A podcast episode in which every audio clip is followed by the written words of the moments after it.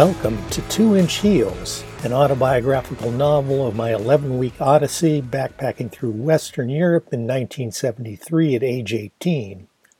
Written and read by me, Cooper Zale. This is part 28 Corridors. My final full day in Florence, I escaped the company of the boys to walk the Vasari corridor, a Florentine must see recommended by my comrade Morgan back in Rome.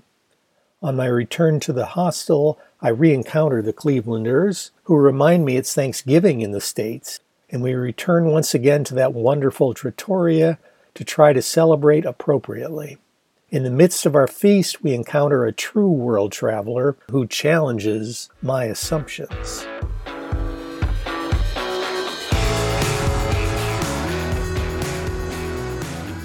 It was Thursday, November 22nd, 1973, and I purposely got up early and managed to head out from the hostel and avoid encountering Derek, Matt, and Michael.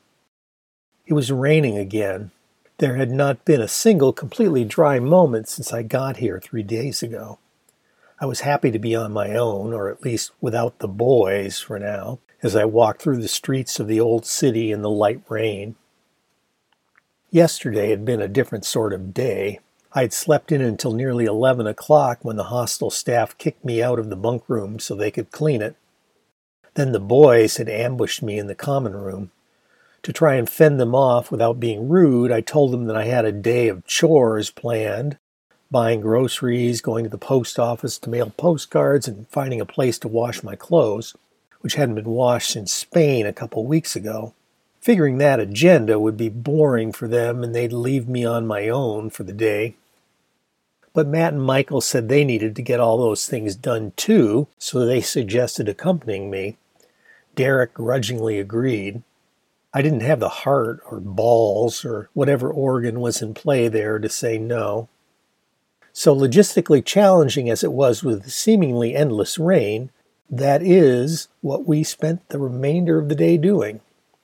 Michael was brilliant enough, as the Brits would say, to suggest instead of lugging our packs to the laundromat to carry all our clothes, that we stuff our laundry in our sleeping bag sacks instead.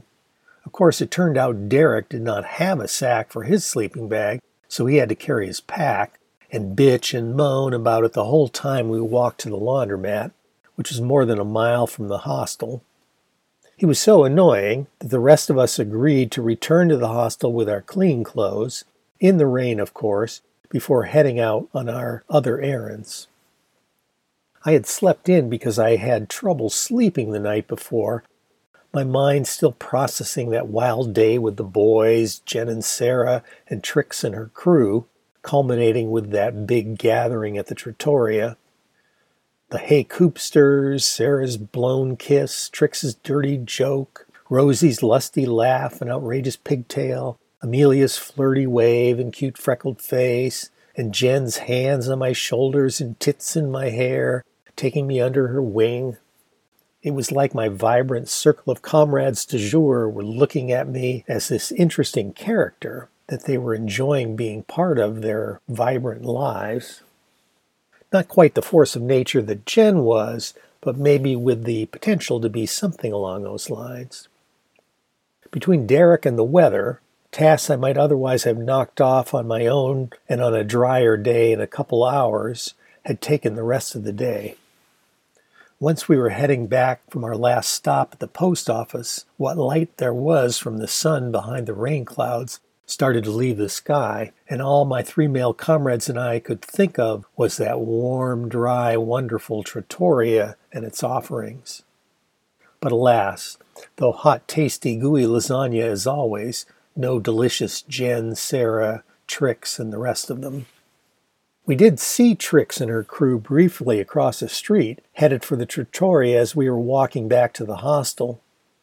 There were lots of waves and several coups de uh, and I waved back. Matt and Michael did too, but Derek insisted on pressing on, and his two comrades dutifully followed, and I let myself be sucked along in their wake.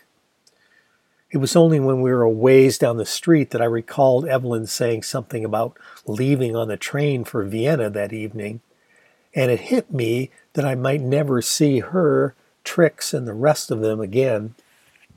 I should have right then and there excused myself from the company of my male companions and gone back to the trattoria and said a proper goodbye, but I didn't. Maybe it would have been one last round of handshakes and it's been a pleasure, but at least that would have been some sort of closure.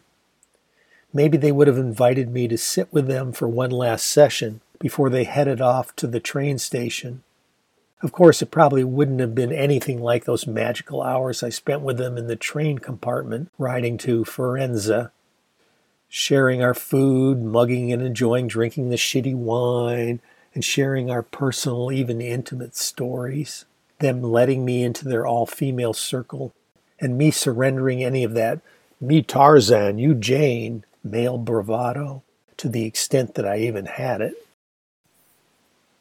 But finally, back to today, up early and the boys thankfully nowhere to be seen in the common room, I headed quickly out of the hostel.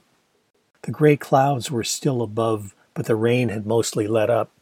Mother Nature this morning just sloughing off the light drizzle card, but I couldn't trust she didn't have another rain card ready to play in today's hand, so I wore my poncho, now a familiar covering for my body, my light jacket long since lost. My down jacket wasn't necessary, so I figured I'd manage with just a now clean t shirt and my flannel shirt under my orange nylon poncho. With so much rain these last few days, the old brick and stone facades of the old city were glistening in shades of gray. I headed up the street to the market where I bought a loaf of fresh ciabatta bread. As I walked, I held it under my poncho nestled in my right hand and forearm like a football player carrying a football, reaching under my poncho with the left to tear off big hunks to chow down on. My thoughts persisted of Trix, remembering that first moment when I encountered her in the corridor of the train.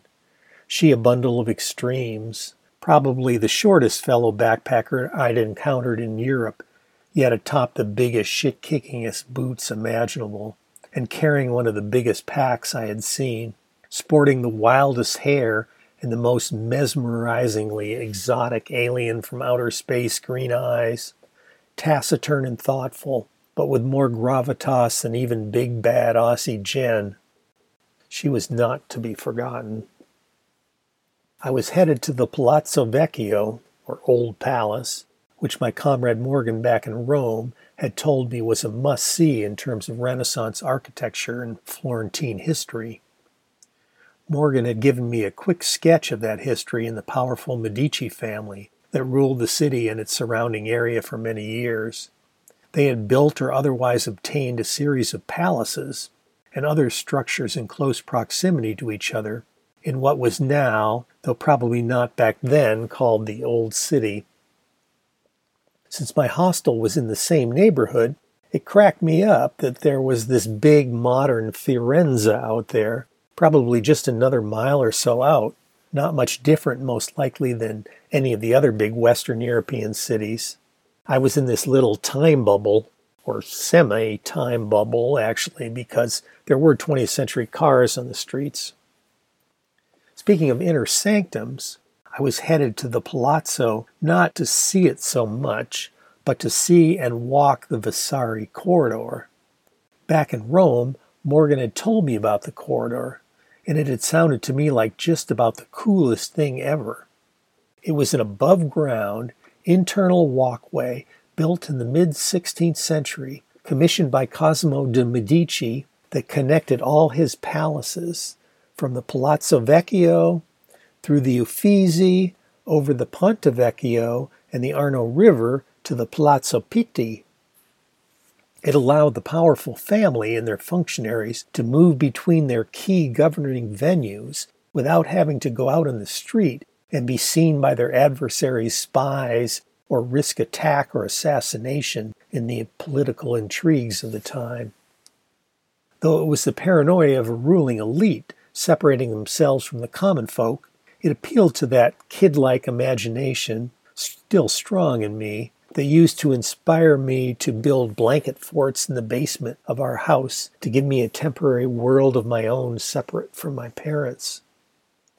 Beyond the kilometer long elevated connected corridors, Morgan had said that a highlight of the Palazzo Vecchio was the Salon de Cinquecento, or Room of the 500 in English. It was a giant hall, bigger than the Sistine Chapel in the Vatican, 175 feet long and 75 feet wide and over 20 feet high, and big enough to seat council meetings of up to 500 people, thus the name. Under the flat gray sky, through the lightest of drizzles, I walked along the north bank of the Arno, a low wall to my left separating the sidewalk I was on from the riverbed below. I could smell the dank, slightly rotting smell of the water and could hear just the faintest whoosh of the current of the thing, presumably swelled by all the rain. Ahead of me down the river, I could just make out the Ponte Vecchio against the dull horizon, and across the river from it, what I figured must be the silhouette of the Palazzo Pitti. Limiting my gaze to the length of the river and the old bridge and palace in the distance, I felt like I had walked through a time warp until a car sped by on the street just to my right. Farther off to my right, lording over the three and four story buildings that lined the other side of the street, the distinctive tower of my destination loomed, with its rectangular construction and high parapet around its bell tower. I had studied the city map I'd purchased at the market before leaving the hostel, and now had the map crammed in the back pocket of my jeans, trying to keep it dry but available when I needed to consult it again. I was looking up ahead of me for the right turn on a street called Piazzale degli Uffizi, but saw only a continuing facade of building fronts where the perpendicular street ought to be. As I got closer, I saw an archway through the ground floor of a three story building front above. When I finally reached it, the archway opened on the other side to a long, straight, narrow street with four story stone buildings on either side with colonnades along the ground floor. With no cars able to get through the archway, it was really a wide walkway rather than a narrow street. As a lover of spaces, both exterior and interior, it brought goosebumps to my forearms under my poncho. I traversed the length of the thing hearing the slightest echo of the sound of my hiking boots clomping on the stone surface below and the audible drip of water off the roof on either side, amplified by the acoustics of the parallel building facades, not more than 30 feet apart. Finally, it opened up on the other end on a broad piazza to the left, and the corner of my destination to the right, the stair steps up to its entrance doors guarded by two 15 foot naked human statues standing atop six foot pedestals, stark white and almost gleaming in their wetness against the mottled beiges of the stone building behind them. The statue farthest from me looked exactly like Michelangelo's The David, and later I would read that it was in fact a copy of the famous statue. The original statue, now in the museum, had originally been carved to be placed here at the entrance to the palace, but later moved inside to its present location. The statue closest to me was of a man with carved curly hair and beard holding a club in his right hand and with his other hand grasping the head of another man on his knees in front of him. I was glad the boys weren't with me because, given the proximity of the kneeling man's head to the standing man's naked crotch with carved penis and balls, I could just imagine Derek captioning the image with something like, Suck my dick or else. Happily alone in this instance, I ascended the half flight of stairs through the entrance of the Palazzo Vecchio Museum and was very pleased to see a coat room where I could hang my wet poncho. I paid for my ticket and proceeded inside. As with the Vatican, I moved quickly through the first rooms of the once palace, now museum, and was soon in the Salon de Cinquecento, the room of the 500 that Morgan had told me about.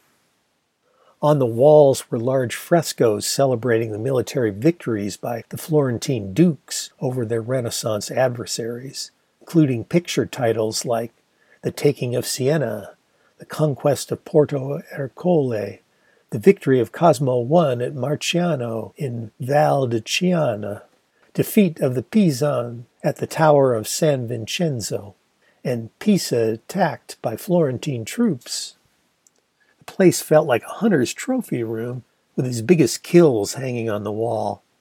And in what seemed like the pinnacle of narcissism, the ceiling was painted with 39 panels representing episodes from the life of Cosimo I, the most powerful of the Florentine dukes, who, according to Morgan, had assassinated his relatives to gain total dominion over the city state in the mid 16th century. In the content of the paintings and the general grandeur of the palace, I could really feel the power and ego of these men who controlled the commercial and trading empire that had put this city at the center of wealth, power, and politics of the times. My feminist side imagined what my mom's friend Mary Jane would say about the place, with its glorification of patriarchal power, while my military strategist wannabe side was thrilled by the spectacle of it all. It also intrigued me the contrast between the two big rooms, this and the Sistine Chapel, both celebrating power and glory, but this place so much more about power derived from material wealth and military might, while the Sistine Chapel about power derived from God, though both were seats of temporal power in their time.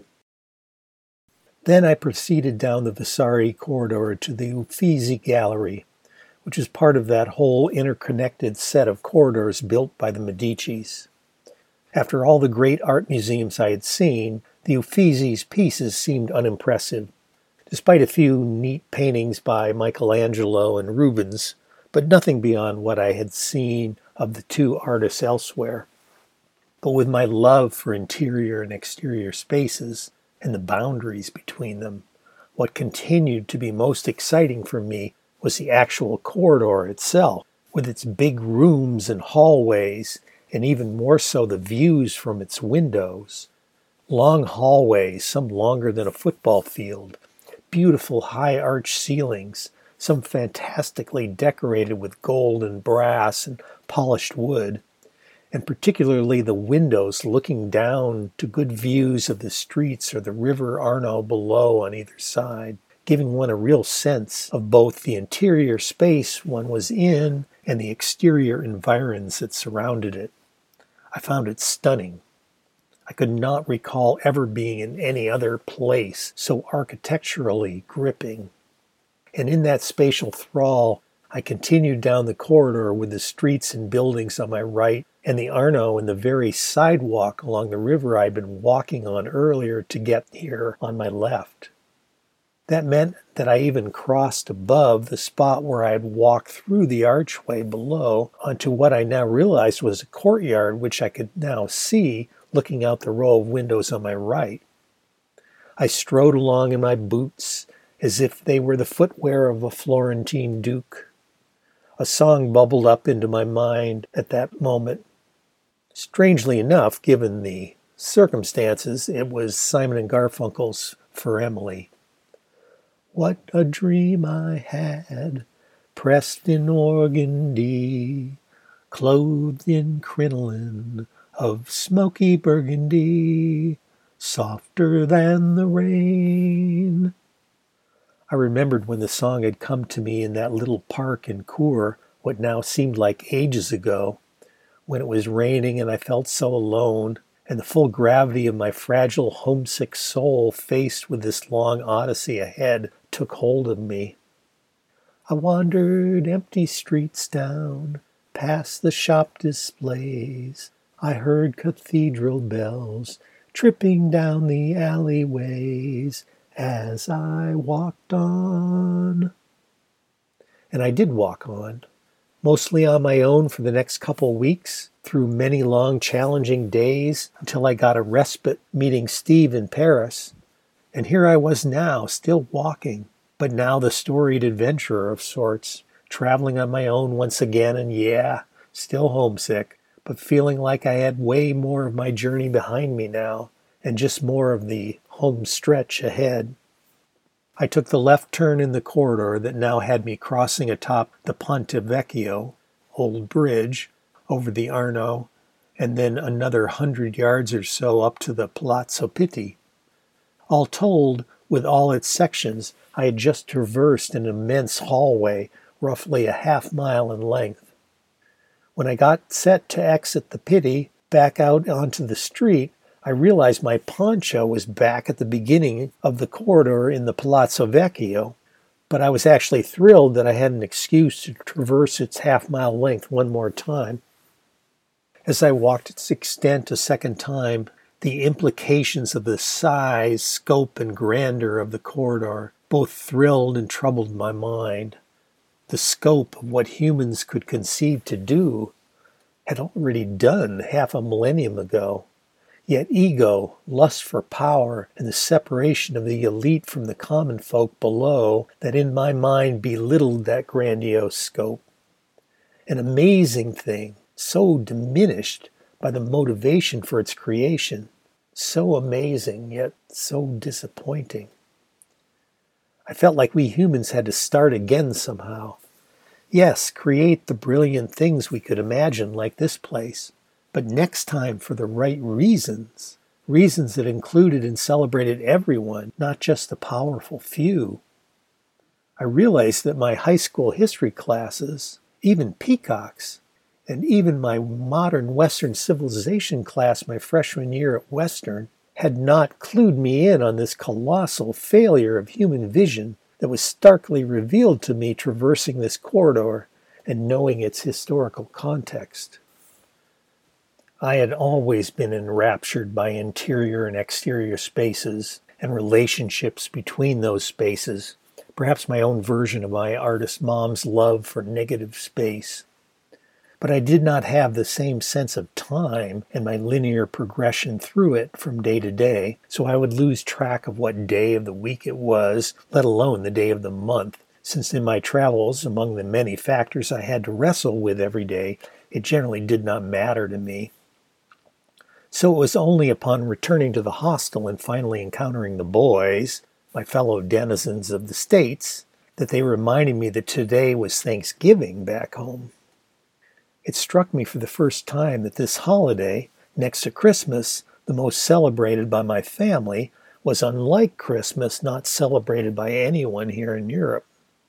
And not being with my family in that larger circle of close family friends that usually gathered to celebrate the holiday reminded me how far away I was from home, which often lately would throw me into a funk of homesickness. But not so much on this day.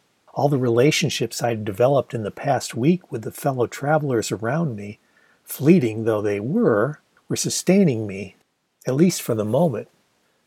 Sure, I would probably never see Morgan or Jen or Sarah or Trix again, but the fact that they existed on this planet with me and I had encountered them, and they me, and we had connected if briefly, would never be undone.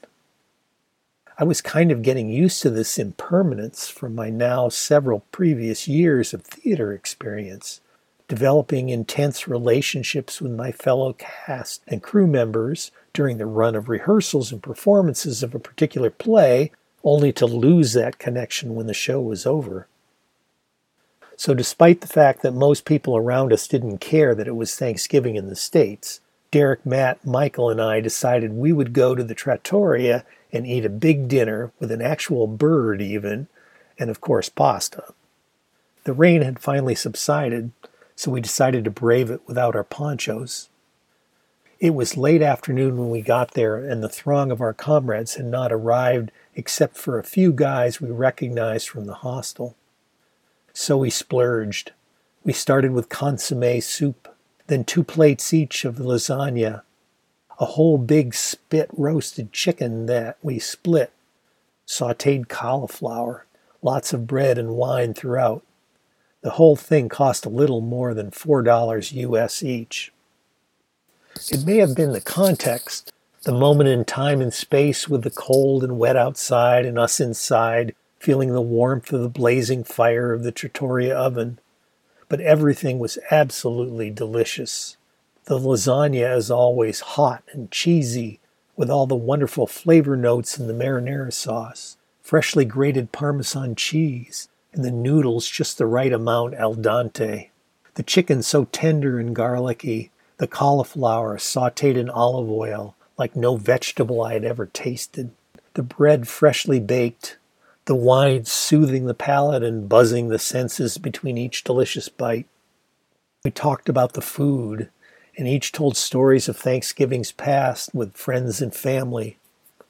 Though I mostly had eaten really plainly out of grocery stores here in Europe, I had had on occasion some really good food since I had been here. But this place somehow seemed like the best. I wrote that night in my journal that little restaurant is fantastic, the best one in Europe that I've gone to. That's a milestone, the best. I told the boys that I was taking the train in the morning to Venice and looking forward to experiencing the very unique city.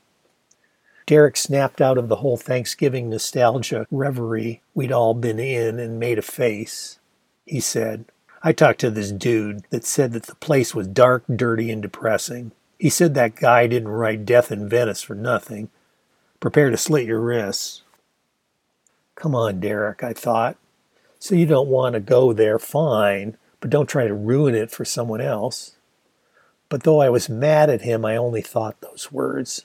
But buzzed on the wine, I wasn't going to be cowed this time and fumble about making excuses for why I wanted to go there. I was pleased that I quickly came up with a sarcastic response. A good deadpan line reading, I thought, as I lowered my head and stared at him. Well, at least I've got a choice of two blades on my Swiss Army knife if it comes to that, I said. Michael and Matt both laughed, and Derek coughed out a chuckle and grinned. All right, I thought. Not my usual style, but I can play this competitive guy game. Then I thought of Jen, and I went coopster. And, I said with emphasis, raising my index finger theatrically, if I manage not to off myself in Venezia, I'll be headed next up into Switzerland to this little place called Grindelwald.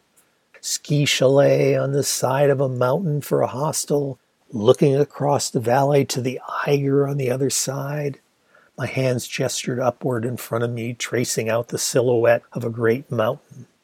Maybe just veg out in front of the fire for a few days and enjoy the view. I continued, you guys have heard of the Eiger, right? Isn't there that movie, The Eiger Sanction? Matt responded. Huh, Derek grunted. Well, we're on to Vienna. I was tempted to say that I had originally planned to go to Vienna, but had decided to go to Grindelwald instead. But I decided not to. I didn't want to encourage his behavior by copying it myself. It was in the middle of my shtick that I noticed a guy enter the trattoria, close the door behind him, but just stand there and look around with a serious face. I'd seen him once or twice at the hostel common room. He seemed maybe a few years older than us, and he stuck out both because of his very short hair and his brown skin. I guess he had noticed us while I had been talking and gesturing and approached our table. You sound like you're from the United States. May I join you? He spoke the words kind of formally. Derek looked at him, but I wasn't going to let Derek say something that wasn't totally welcoming. I thought of Jen. She probably would have already figured out by his accent where he was from. Sherman, I said, pointing to the empty chair next to me, and I echoed Trix in the train compartment on the way to Florence. Always a spot for a fellow traveler. Join us. He smiled and nodded and sat down. Thank you, he said. My name is Moana. His accent sounded definitely like some flavor of British, but not quite Australian. I remembered how Jen and Trix and company had greeted people. My name is Cooper, I said, sticking out my hand. It's a pleasure. He grasped my hand and we shook, and I made sure to give a good solid grip. Surprisingly, Matt and Michael quickly followed suit, calling out their names, followed by, It's a pleasure. When they shook hands, I noted that Moana and Michael were the only two people in the trattoria who were not white.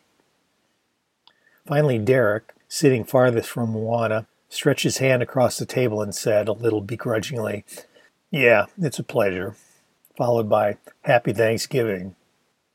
That is some sort of special feast day in your culture, correct? Moana queried. Derek scoffed. Yeah, and you eat a shitload of food and then drink beer and watch football games.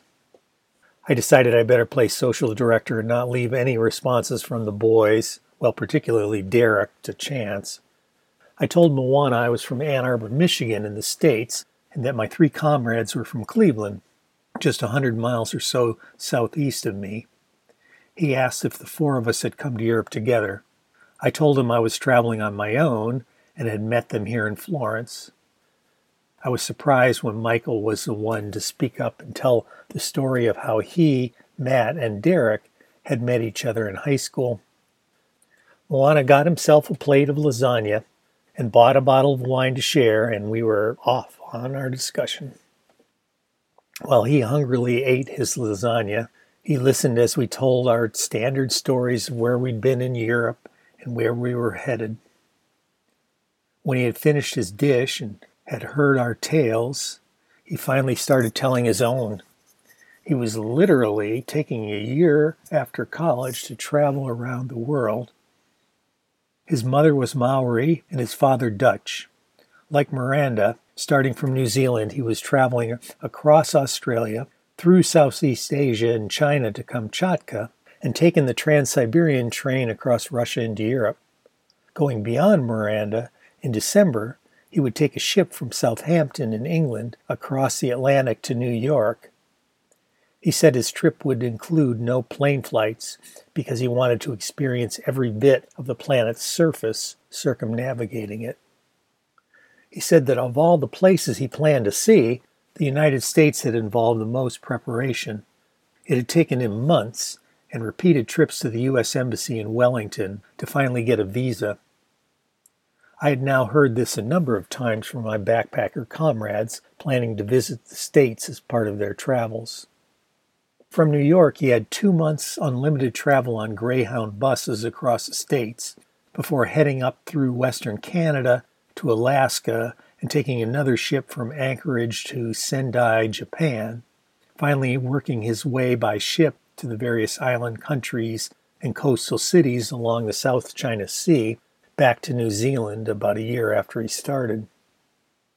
I had successfully to date lived out of my backpack with just three changes of clothes for my 10 week trip, but he was doing similarly for more than 50 weeks. I was impressed by him and his plan to take a year to traverse our planet. He seemed very present in our conversation, though he did much more listening than talking, and when he did talk, he was direct and plain spoken. He asked us questions about the United States, about U.S. culture, where we lived, and where we had traveled in the country. So, in your land of the free, are people comfortable with and helpful to travelers? That question caught my comrades and I by surprise, and was particularly poignant and difficult to answer. It seemed like the answer was probably no in many cases, but what did the four of us, 18 year olds, know really about traveling on our own in our home country? I was stumped as to what to say. I could talk about the logistics of travel in the States, certainly more difficult than here in Europe if you didn't have a car. Derek made the first response, shrugging his shoulders. I guess maybe it's okay. I don't know. If you got money and pay for stuff, most people are happy to take it. I've actually only gone places with my parents or a school group. They took care of all that stuff. Matt nodded. Same here, he said. Michael wrinkled his nose in thought. Finally, he said, I'd say some people are, and some aren't. Not that I've done any traveling on my own in the States, but my mother and father and some of the extended family have. I think it depends on the vibe of the place you go, right? You can feel when that vibe is not right. Even if somebody is saying friendly words, you can just feel the weird vibe. Moana's eyes lit up, and he nodded slowly as he listened to Michael's thought, finally asking, You mean some people are racist, but are trying hard to pretend and even think they are not? Michael nodded, taking just the slightest glance at both of his white friends. Yeah, something like that. I try not to think about it too much. My parents have talked to me about all that stuff, you know, what to do and what not to do in certain situations. Yes, mine too, Moana replied, endlessly. I wondered what they were talking about and figured it must be something about both of them not being white and how they had to deal with racist white types to stay safe. It was troubling to hear them talk to each other about it so obliquely, like they felt they might not be safe talking about it more frankly, even around their white comrades. The conversation moved on to the logistics of getting around in the States. Derek was back in form, at one point saying, You basically need a car to get around in the U.S. or you're screwed. I popped. I rarely got mad at anyone, was generally not comfortable with anger at all. Come on, Derek. Disgust and judgment was obvious in my voice, and Derek was a bit taken aback. It was one thing when he said something like that to me, but it was embarrassing to have him say that to Moana with me right there. What would Moana think about me and the kind of comrades I surrounded myself with? I threw some facts out on the table from my own experience, still an edge in my voice. I've taken the train, the bus, or hitchhiked to school from Ann Arbor to Kalamazoo. I've taken buses from Dayton back up to Ann Arbor. I'm just saying, Derek responded defiantly. I quickly reestablished my usual accommodating persona and acknowledged that mass transit in the United States was nothing like it was here in Europe. In the States, some cities were connected by trains, but others, even major cities, were not. Maybe to those places you could get a bus, but buses took much longer. Here in Western Europe, you could take a train most anywhere at any time, and most cities had extensive bus networks, if not subways or other light rail. We all concurred on how good the mass transit network was in Europe. Well, said Moana, I believe I have cast my lot in the States on the Greyhound bus network, for better or worse. And when we started talking about travel logistics in the States, we realized that lodging was problematic too. There was nothing like the youth hostels here in Europe, where you could get a cheap bed and meet lots of fellow travelers. You might find cheap motels in the States, but there you were alone in your own room and no community of fellow travelers around you for friendship and support. It was difficult to be faced with, at least for a few moments, my privilege to be white and from the States, generally getting a friendly and supportive welcome wherever I'd gone around Western Europe. Almost all the people I'd encountered seemed very accustomed to all sorts of travelers in their midst, from my country, other places in the world, as well as their neighboring European countries. And the flip side to that was for a short while being drawn into imagining myself in Moana's shoes, coming to various places in the States where maybe I wouldn't be so accepted, even face hostility. I think you'd enjoy my hometown of Ann Arbor, Michigan, I noted at one point. It's a big liberal college town with lots of nice trees. Then I thought about his timing, coming to the States in the winter. Of course, it will be winter and the trees won't have their leaves. I told him he could stay with my family if he came to Ann Arbor and wrote my address and phone number in his little address book. He seemed very grateful for that. Nobody wants to go to Cleveland, Derek chimed in, only temporarily muzzled by my little rebuke.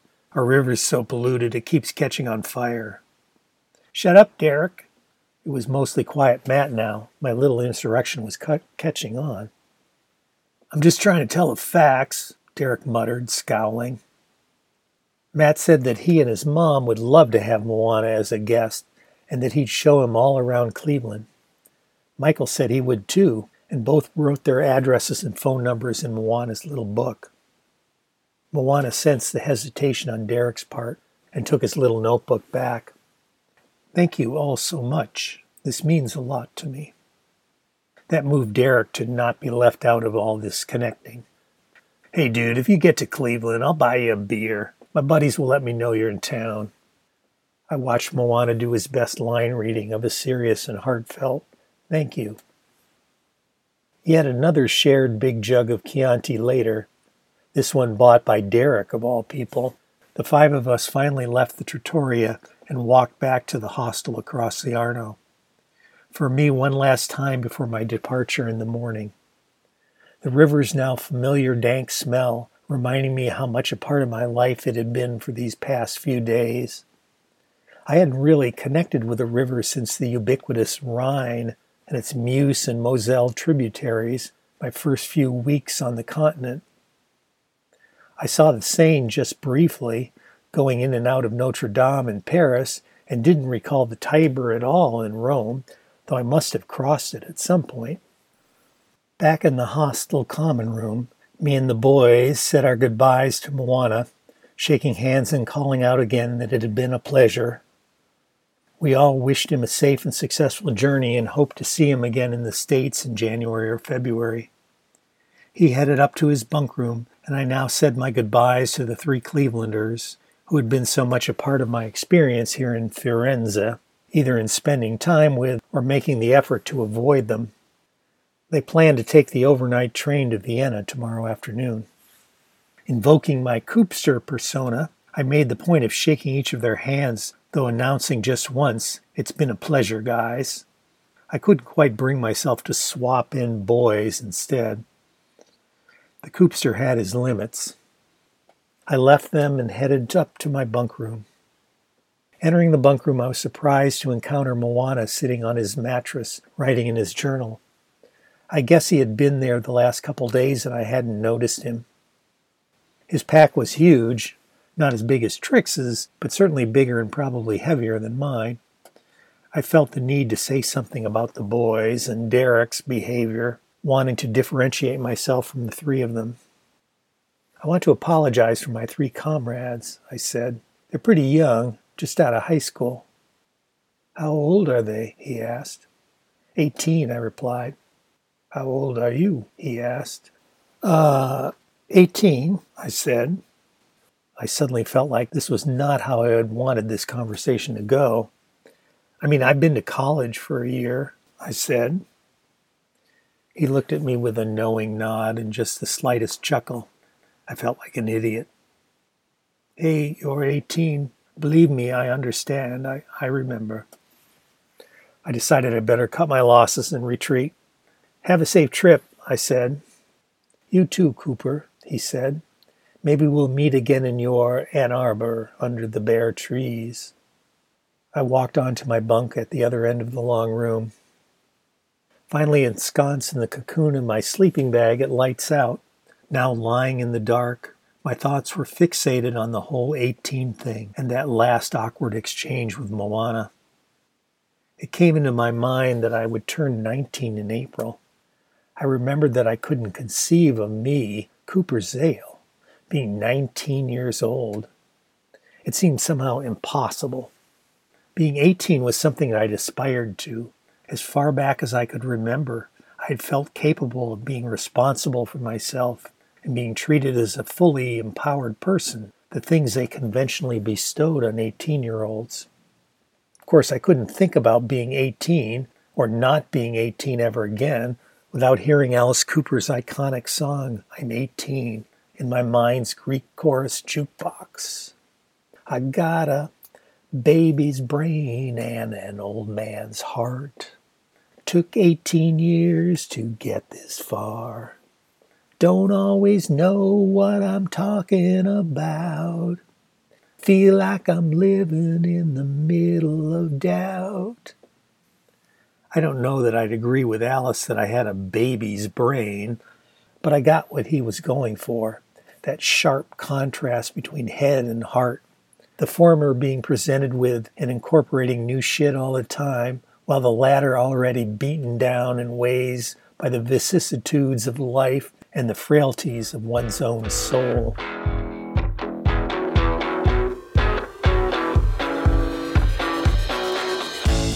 So concludes the 28th chapter of Two Inch Heels. Thank you for listening and stay tuned for the next chapter, I have a close encounter with a sexy 40 something businesswoman on the train from Florence to Venice.